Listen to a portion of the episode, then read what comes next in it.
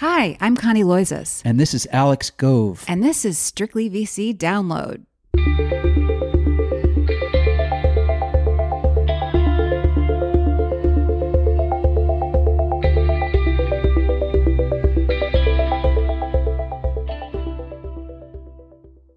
Hello, happy Friday. It's March twenty-sixth, and we are coming to you from Strictly V C H Q, which is an office over our garage, should you be remotely curious. We hope you had a terrific week, listeners. We were pretty busy per the usual, just trying to keep up with all the news in the tech world. One of the biggest stories of the week was yesterday's congressional hearing about the Capitol riot on January sixth and the misinformation that led to it. Unfortunately, the C E Os of Google, Facebook, and Twitter who were called in to testify in the matter didn't have a lot to say, which was unsurprising based on their past performances. If anything, they're just getting better at saying nothing, which begs the question of how useful these hearings are. As the C E O of a think tank called the Center for Democracy and Technology told the Washington Post afterward, the questions asked yesterday show the lawmakers are serious. How they actually craft a path forward remains to be seen. Of course, there are a lot of other newsy tidbits to chew through. We are going to take a look at a few of the most notable items before diving into this week's interview with John Ruffolo, one of the most prominent investors in Canada and also one of Strictly V C's very first readers, as he reminded us in our conversation today. Thanks, John. Ruffolo has been through an amazing ordeal. He also just closed one of Canada's biggest debut funds ever. We talk about both of these. But first, the news. WeWork is trying to go public again. This time, the gig economy desk rental business is taking the SPAC route, merging with Bow X Acquisition Corp, a blank check company organized by Bow Capital Management. The deal values WeWork at nine billion dollars, a steep discount from the forty-seven billion dollars valuation it commanded in a financing round led by SoftBank way back in two thousand nineteen. Post-merger, SoftBank, which has sunk more than eleven billion dollars into WeWork, will hold a majority stake in the company. Still, WeWork's future seems far from secure. Despite firing more than a quarter of WeWork's twelve thousand employees and closing a host of locations, the company lost more than three billion dollars in twenty twenty. WeWork is hoping that the office market will recover quickly this fall as COVID vaccines become more widely available.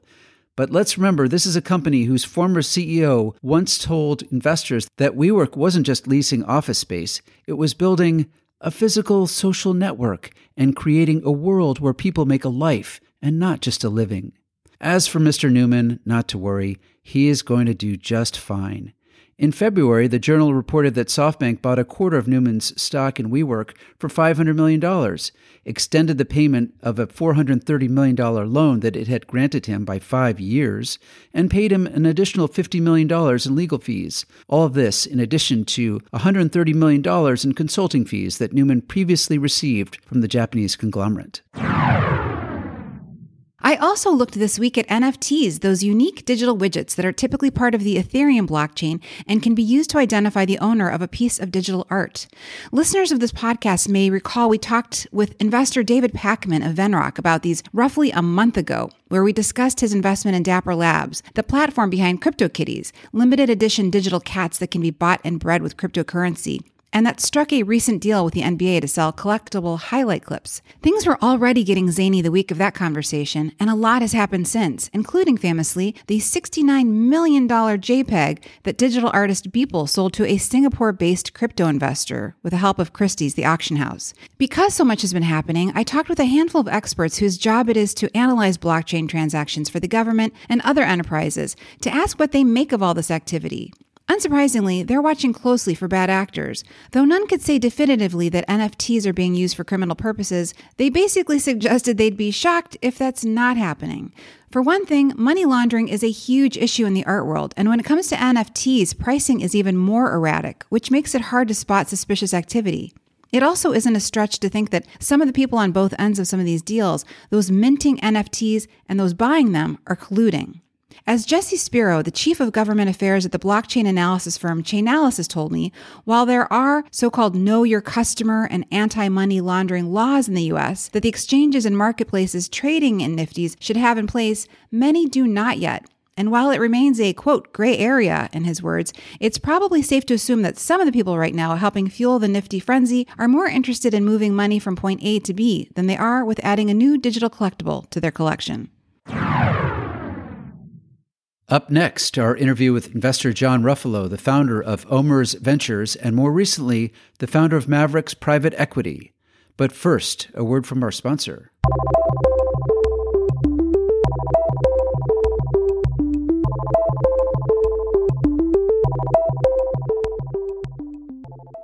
Connie, you know you should be using a V P N. What's holding you back? I don't know. They're just so slow. Yep. But a recent test by A V Test found that NordVPN is up to three x faster than the competition. I've been using NordVPN for the last month. It's true. And I haven't noticed any dip in performance. What about security? NordVPN doesn't log your data, and it offers double data encryption for increased anonymity. Wow. I know V P Ns are great when you're on your computer, in a cafe, or in an airport, but we're not going anywhere these days. That's true. But say you're researching a story. No matter where you go, you can remain anonymous. Go to nord v p n dot com slash strictly v c or use code strictly v c to get a two-year plan plus one additional month with a huge discount. If for whatever reason you're not satisfied, there's a thirty-day money-back guarantee. You're so formal. How about if I just use your subscription? That works too. One NordVPN account will cover six devices at once. Sold. For more information about NordVPN, please visit nord v p n dot com slash strictly v c today.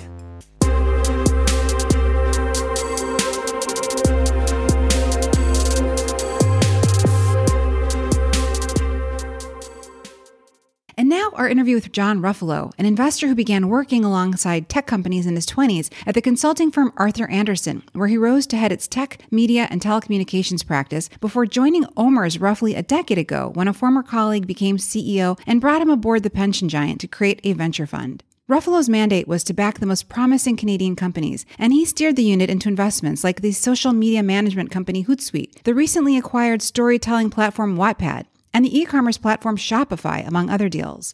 Three years later, after helping OMERS get a growth equity unit off the ground, Ruffolo left to launch his own fund. Then came COVID. And as if the pandemic weren't bad enough, he further underwent a harrowing ordeal last summer. An avid cyclist, he set out to ride sixty miles one sunny morning on a country road, was knocked off his bike by a truck, and shattered most of his bones in an accident that left him paralyzed from the waist down. That kind of one two punch might drive someone to the brink. Instead, six months and multiple surgeries later, Ruffolo is undergoing training and therapy and hopes to bike again someday. He's also very much back to work and just taking the wraps off his new Toronto-based firm, Mavericks Private Equity. We talked with Ruffolo this morning. John, it is great to see you. Well, thank you. And I was so happy when you reached out to me. You know, I, like so many people, was so upset when I saw your news last summer. And I'm sure you're tired of answering the question, but how are you doing? Well, when somebody says it's great to be alive, it is. I actually never knew how close I was to death, to be honest, until about eight days after the accident. It was about eight days later. And finally, I asked for my phone just to kind of see what's going on in the world. And there was thousands of messages coming through. And I'm like, what the hell? And people were copying various articles. And I picked off the first one and it said, John suffered a life-threatening injury. And I'm kind of thinking, life-threatening? What? The, like, why are they saying that? And the doctors came in and said, because it was. And we thought that you were going to die in the first forty-eight hours. And in fact, I subsequently spoke to some of the top physicians. They don't understand why I didn't die on impact. That kind of scared me a little bit, but then it was like, I am so glad to be alive. And my recovery is far ahead of schedule. It was only within a couple of weeks where I started feeling my legs again. And maybe a week or two later, I started being able to move it. So very, very early on, despite surviving and then despite getting the worst imaginable diagnosis, even the doctor who gave me that diagnosis went, oh my God, I don't understand this. And to this day, my surgeon, who's one of the greatest neurosurgeons in the world, still every so often would say, you know, I don't understand how you didn't die.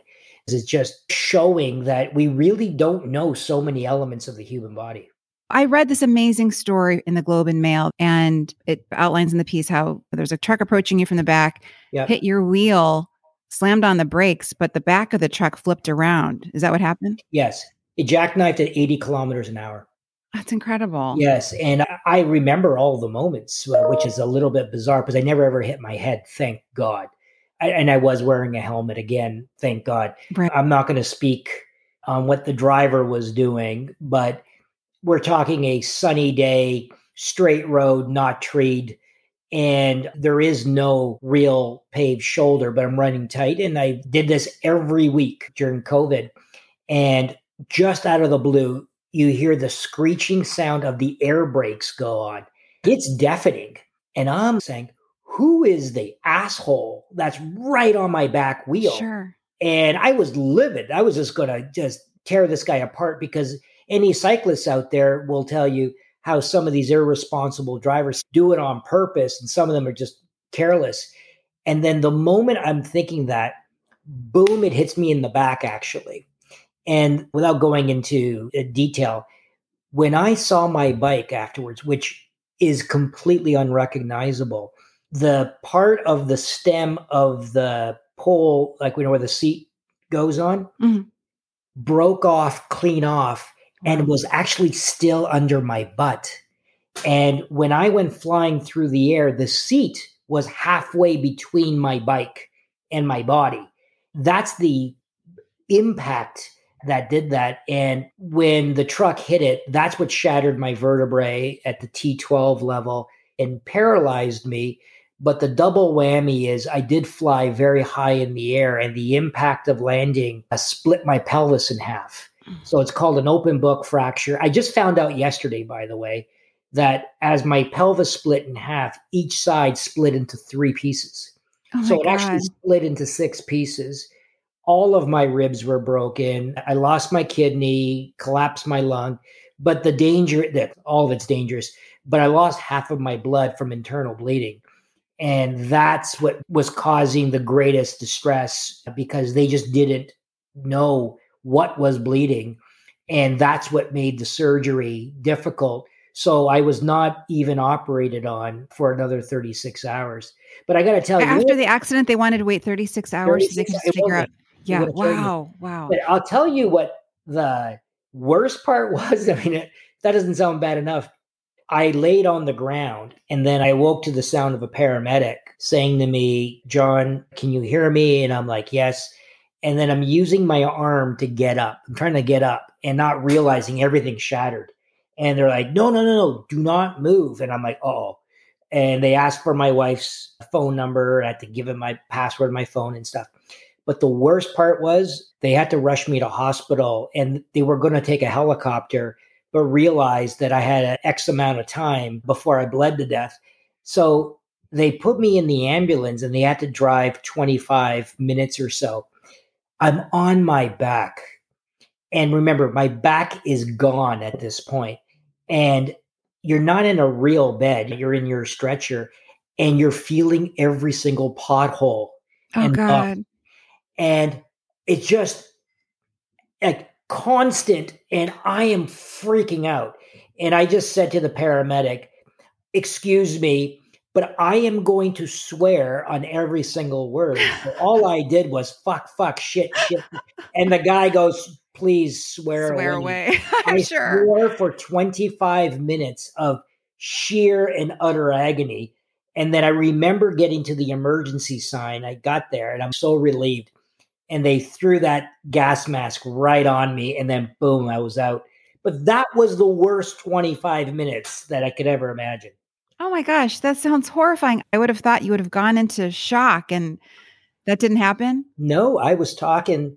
I wish my wife had seen that because my wife was terrified that I had brain damage, but she didn't see me talking. And then actually what she did say is the fact that I gave my password, my phone number, she actually didn't think I was that bad of an accident because she could hear me talking, but not knowing that I was actually dying while I was talking. I know it was, it's va- rather bizarre. Yeah, I can barely remember the password to my phone on a good day. So. Well, I, I think what's amazing to Alex and myself reading that story was how quickly, given that you went through this surreal experience that I'm sure you're still trying to reconcile, that very shortly afterward, you were back to thinking about this fund that you were working on right beforehand. So, John, I have to ask, do you think you might be a workaholic? uh, well, I think some people called it stupid. Uh, my first memory was worrying about my family and stuff. I have a group of cycling friends. We're called the Les Domestiques. And it's basically a number of folks who are committed to cycling, but it's a lot of folks who are investors, C E Os of big banks in Canada. We're all close friends. They all came to cocoon the family to make sure that nothing went wrong with the family. So very, very quickly, I was stunned to see all of these folks take over every element of the family, and the kids were fine. Everybody was fine. So I then had a lot of this time in hospital, and I do get antsy, and I started placing the calls to the investors who were committing to this fund really pre-COVID and, and backed off because of COVID. Uh, I, I would need to test this, but this is one of the largest, if not the largest, first-time fund in Canadian history. So it was ambitious, and these investors, a lot of them are my friends, and I, I just really wanted to tell them, hey, I'm not dead, right. And all my faculties are there.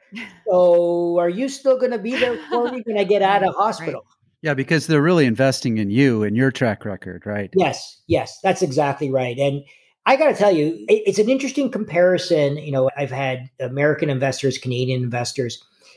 American investors are very transactional. So they're very fast to come in if they see a great value proposition. And there's never been so much available capital at any time in the world as there is in the United States. Canada is not the same thing. In Canada, I'm extremely well known as an investor. And there, it's actually relationship driven. So it's both good and bad. Having them come into a first-time fund, even though I'm not a first-time fund manager, it's tough in Canada because they're more conservative. However, they stick with you in bad times. And that's a little bit of our Canadian difference. Right. So in my case, every single investor, everyone that had committed pre-COVID came in. And then a number of them, one in particular, doubled the size of the investment. They just felt bad for me. And I was like, hey, dude, I will take that sympathy card anytime. You're like, oh yeah, I'm really not feeling so great today, especially. Yeah, yeah. My back's kind of hurting. And uh, if you gave me a little bit more dollars, I think I would feel better. There's something just so incredibly decent about Canadians that I think Americans admire and also distrust to a certain extent. But it seems like you see a real market for a Canadian-led firm to invest in Canadian companies versus taking money from American counterparts. Yeah. So now this is going a little bit to the thesis, and it's not a new thesis from a U S perspective, but it is a new one from a Canadian perspective. So let me just give you a little bit of history. When I founded OMERS Ventures, and at the time, it was a fund of one hundred eighty million dollars Canadian. So call that one hundred thirty million U S in twenty eleven. At the time in Canada, it was like, oh my God, look at the size of that fund. Yet I, I'm being backed by a one hundred billion dollars pension fund. And the real concept was I spent a lot of time with the great funds in the U S, whether it was the Sequoias of the world or the Andreessens. And in Canada, again, largely due to the conservatism here, there was a frustration with Canadian venture capital. It was very, very risk averse, wouldn't take the same bets as the American counterparts were. And so the thinking was, if you really are a highfalutin firm or entrepreneur, you shall only take U S venture capital. But from a Canadian perspective, that's a really bad outcome. So really the idea was I really imported the best of the U S methodologies into Canada, and it enabled me to sweep all of the great deals in Canada, whether it was the Shopify's, the Hootsuites, Wattpad. There's a number of companies that ultimately American folks came in and joined me. But we're really kind of doing the same thing, except it's in the growth private equity space. So the great firms in the U S, like an Insight, like a Madison Dearborn, Bain Capital, General Atlantic, Summit, we don't have any of those in Canada. We have great venture capital firms and we have great buyout private equity. But what was really happening here is the entrepreneurs who are building great businesses that are not really tech entrepreneurs, they're just traditional in- industry entrepreneurs, but they were using all of the great technologies and embedding in their business. There really wasn't a firm here like there is in the U S. And really all I'm doing is planting a Canadian flag and saying, hey, we have a Canadian firm that will lead or highly participate in these deals. Those firms that I mentioned, I hope that they would partner with me in those deals. Because the one thing is the Canadian entrepreneurs, just like I had said a little bit at the onset, would prefer a Canadian anchor investor in there when things go bad, because we tend to be a little bit more patient and relationship driven. That's really the ethos of what we're trying to build. You're planning to work with older companies. This isn't like growth stage tech companies necessarily. Correct. And I know it's really starting to blend together, particularly the big firms that raised a lot of capital like Sequoia, N E A, et cetera, where they're running out of targets to invest in if you stay within the classic definition of what is a technology company. Part of my thesis is, which is not too different from many of the firms in the U S, we're running into a situation where the actual definition of what is a technology company might actually go away. I use the old definition of a true technology company is one that actually builds the tool sets that are used by other businesses to embed in their businesses to make them bigger, faster, stronger. I've been doing that for ten years to great success, but there's a massive oversupply of capital in those spaces, particularly in the SaaS software space. It's just not making mathematical sense on a lot of these valuations. And then I turn to financial services, healthcare, travel, whatever. These are not tech entrepreneurs, but they're enlightened. And one of the lessons too is that we're not introducing technology into the business. They already have it. And one case, uh, a travel company that we're deeply looking at, they have fifty coders on staff, but it's not a tech company. But they used a lot of off-the-shelf products, a lot of A I. They embedded it, and then they evolved it into their business. And it's the differentiator on why they're capturing market share faster than their competitors and the incumbents. The problem is they want somebody who understands the travel space, but they want someone who understands technology and the impact as you scale globally. So the challenging part in this business is you got to have a little bit of understanding of venture and you have to understand private equity. It's that hybrid in there. And I know this sounds obvious to a number of your U S listeners, but it's not really available in Canada. And so it's really, again, importing that product into Canada. And as we've launched right now, oh my God, it's resonating with so many entrepreneurs that are saying, finally, we have an equity solution. So if you ask, what are they all doing now? They're usually getting conventional bank financing in order to grow. And the profile of the companies that I'm talking about, they're on average, one hundred million dollars of top line, EBITDA flattish. They haven't done any external financing with institutions, maybe a few angels. They're growing at twenty to fifty percent a year, but they really want to become the next billion dollar company. And the technology that they're using is enabling them to go there. And that is the classic market that we're trying to hit. And John, how much of the companies do you think you can own? I mean, what size checks are you going to be writing? And since these companies haven't taken on funding in the past, what are they comfortable with? Depending on the size of the business, mm-hmm. we're looking at twenty to forty percent stakes in the business. So I'd say significant minority, and we're cutting checks of fifty to seventy-five million U S dollar checks, which again, is it's that sweet spot of you're not quite at that buyout private equity, but you're past the venture stage. Now, In two of our deep opportunities, they're looking for three to four hundred million dollars check sizes. So in that case, we have actually already invited one of those eight firms that I just mentioned, who I'm very, very close to. And I said to them, how would you like to come into an incredible deal that you probably are not aware of? And they freaked out. They said, we don't even have it on our radar screen. And they have every other Canadian opportunity because there's no book. They're not going out raising financing. And then if I need a lot of capital, right now I'm backed by two of the biggest pension funds in Canada, and they're dying to co-invest with some pretty big size checks. So in the one deal that's four hundred million U S, they'll go well and beyond. They'll, they'll take everything beyond my seventy-five million dollars. But we're really trying to sit in that fifty to seventy-five million dollars check sweet spot. So that's very concentrated. Also, can I ask, is OMERS one of those pension funds? No, because the last thing I did was I built OMERS Growth Equity as well. And then I hired somebody to actually run it before I had left. The challenge that I was having on the OMERS front was they preferred very, very strongly that I stayed in the technology stream only, and felt that perhaps I was moving in on the territory of the control buyout private equity group. And so it was getting more and more challenging to sneak in a new business in between two existing businesses.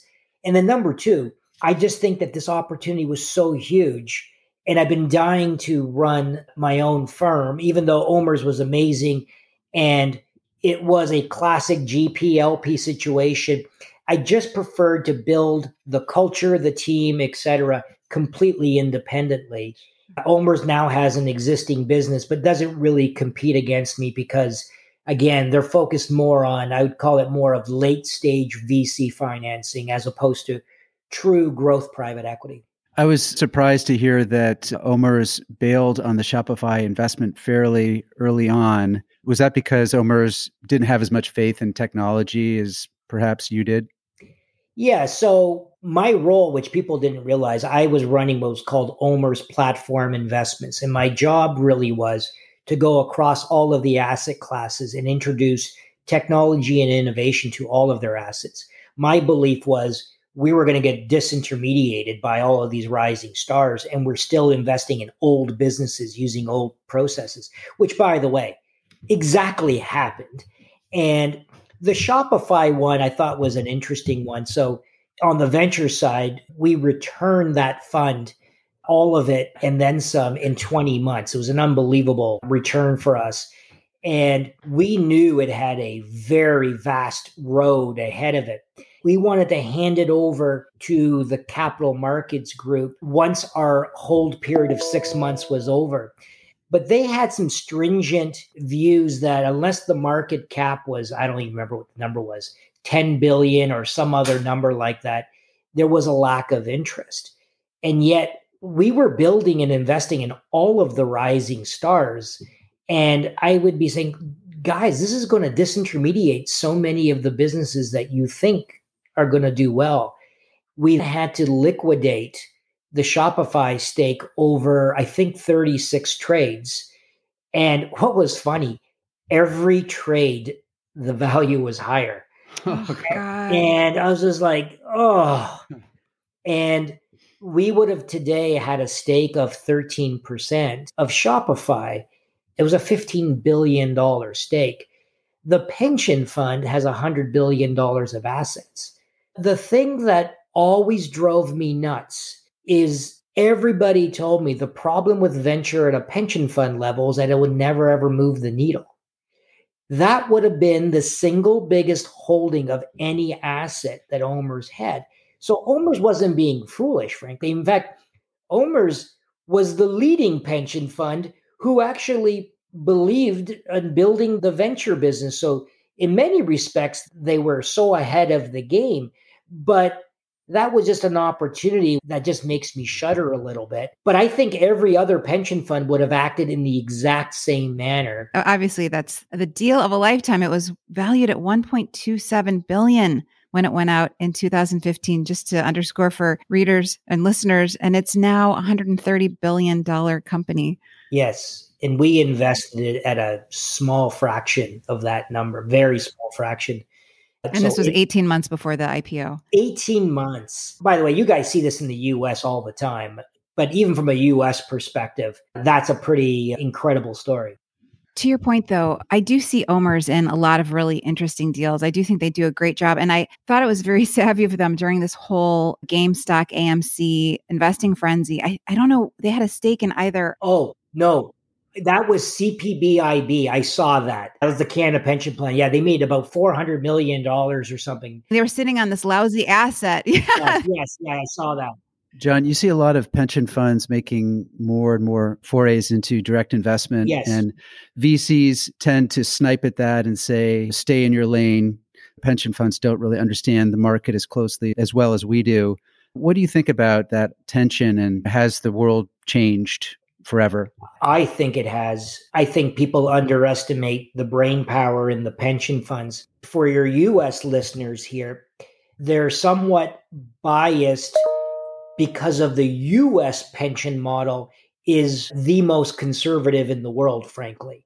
And by that, I mean, they're really not permitted to make direct investments and are really forced to make only fund investments. And in many cases, it's not even the employees of the U S pension funds that are making those decisions, but rather they hire a firm to make those decisions, and they're just really executing that. And it really is around that model. The Canadian pension fund model is completely the opposite of that, and not too dissimilar to some of the ones that you'll see, or the sovereign wealth funds in, say, the Middle East, for example, and a small number of European ones and some actually Asian ones where they've gone far more direct. So in OMERS' case, when I went there, they were the most enlightened to go really direct. And when I went there, what was quite amazing, and it was the condition of me joining, I was worried about what you just said, Alex, in terms of how they operate. So they had agreed with me a completely separate set of governance where we were a G P L P. For Fund One, OMERS was one hundred percent of the L P. And then as I got new L Ps, they decreased their stake. But the governance was important. Decisions were not made at OMERS. They were made with the OMERS Ventures team. And that was really a great innovation. And frankly, we were the first pension fund in the world to do that.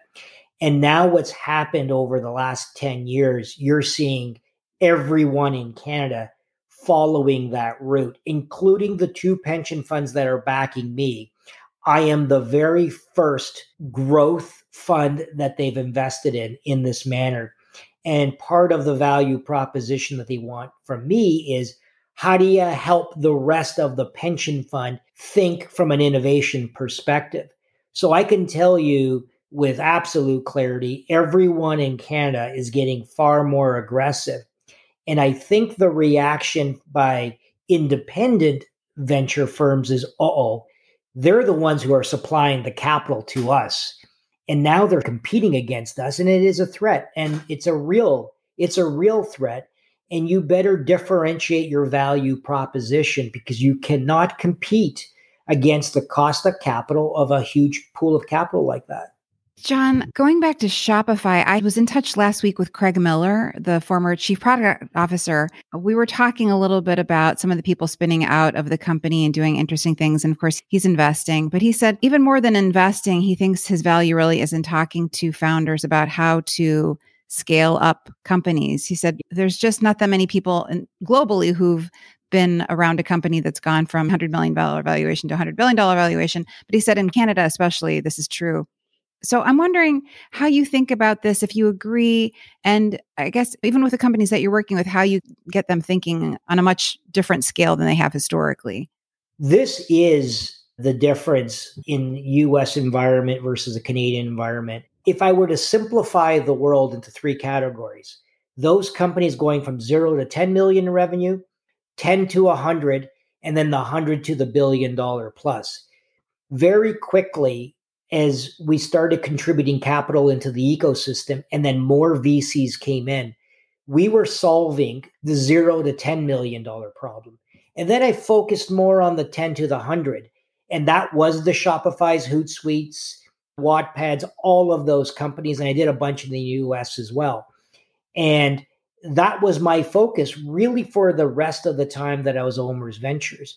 But starting around twenty sixteen or so, I started to see that companies that were fifty, sixty, seventy million dollars in revenue and approaching one hundred really started to plateau. And the issue was global scalability.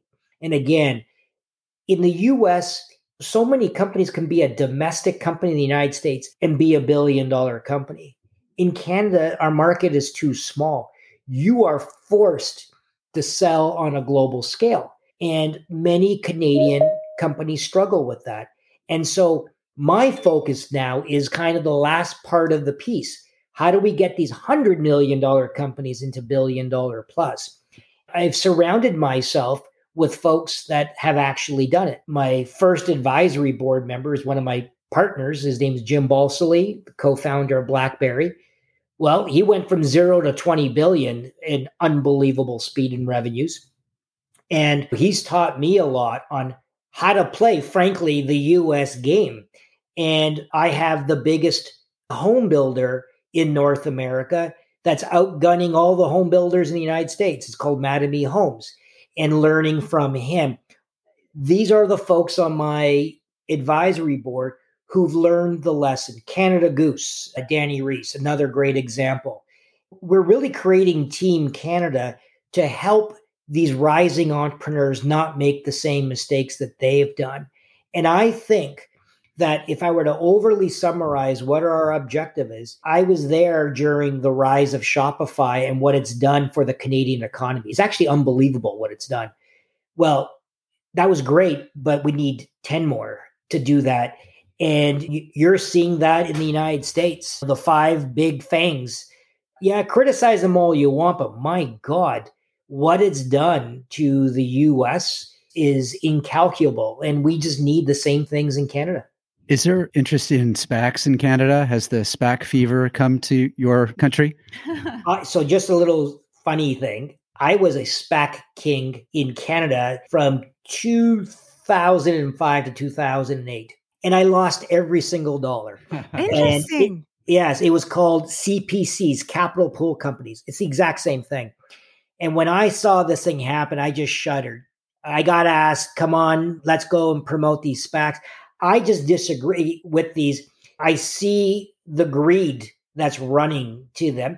There is a window of need of that product for sure. Mm-hmm. But the crap that I'm seeing, I had friends who were saying, should I put money on SPACs? And I just said, you wait until this blows up and you're going to see that the promoters who have taken twenty percent or whatever their arrangement is, they'll come out fine. Right. And the institutional investors, they got nothing to lose. They end up with a free warrant. It's the retail investors that get smoked, just like GameStop, right? It's wired against them. And for a fund manager, they get, in essence, carry without netting. It's a wonderful deal. But I've been in this game too long. I'm not here to screw anybody. Let's get some ethical investing in here. You know, you know, we saw already one person that took all of their money out and let the, the retail investors sweat it out. Like, come on, this is all going to blow up. Are you talking about Chamath? Chamath, I love to death. And he's yeah. another fellow Canadian. And right. Chamath was my first guy that helped me at OMERS Ventures and came in my very first deal. But Chamath, I love you, man. Hopefully he hears, I really love you. Smart, smartest guy I've ever met. But goddamn, don't do that. Everybody noticed that. And everyone doesn't believe what you did. And it just gives it a sour taste. I just think it's going to blow up ugly. I just saw, was it Fortune? I just wrote fourteen of the last fifteen SPACs are trading down. Of course it is. And again, this is from the guy that lost one hundred percent. That's incredible. Of- Yeah, because I got all the shittiest deals because the other folks wanted to go in the proper I P Os, the proper companies. I got the ones that were overvalued, and I see the valuation games that are going on. It's insanity. So if you're not doing SPACs, are you doing Nifties? Nifties, oh yeah. I don't know if you had turned on the camera before we were chatting, but I, I've read everything about why everybody thinks it's valuable. I, I just think this is going to be another one that just blows apart. I love the blockchain. I'm a big blockchain investor. I love Ethereum in particular, but holy crap. And I love the thesis of how you could own stuff in the digital world. I get it, but what's going on right now, there is no financial reason why it makes sense to me now. What I am fascinated about is where are we heading to? And I think that could be very, very interesting. But let me just say that is not within my business or personal investment interest. I love the idea that artists could forever trace where their work goes and benefit from yes. resales, but I can't understand why you'd want a lot of what's being sold right now. Yeah. And what I love, and one of my buddies in L A is operating this business, and, I, and we've been theorizing this. When you look at the creative industry and the introduction of technology, it what it's really done is just really always replace the distributor of that art. Mm-hmm. So whether it's music, television, film, it doesn't matter. It's the distributor that made all of the money, and the creator got screwed basically all the time. I love on blockchain how you could truly democratize that and give the money to the creator that they could track. That I love. And one of my buddies' platforms is called Sing. I don't know if you heard of it. And, but he is one of Canada's greatest bands. It's called Our Lady Peace. And he saw it happen. And now using the blockchain, that is something that I'm passionate about and I absolutely love. But again, I'm curious on some of these things. Will the creator get their money, or will it again just simply be the distributors who are making all the money on N F Ts? Right, right. It does feel, though, in some ways like the world's gone completely bananas in COVID. Just finding all these new mechanisms to move money around from A to B to Z. In the U S, when they stop printing money, I think that things are going to get back to rational asset values, et cetera. But I thought the U S was going to stop for sure by twenty twenty. And boy, that printing machine, I think, is going to go on overtime. Yeah, I think so too. John, I'm so happy to see you. It's been so great to talk to you. I've heard your phone blowing up throughout this, so I'm sorry to keep you a little bit longer than we planned, but thank you for making the time. All right. Well, thank you. It was wonderful to see you folks.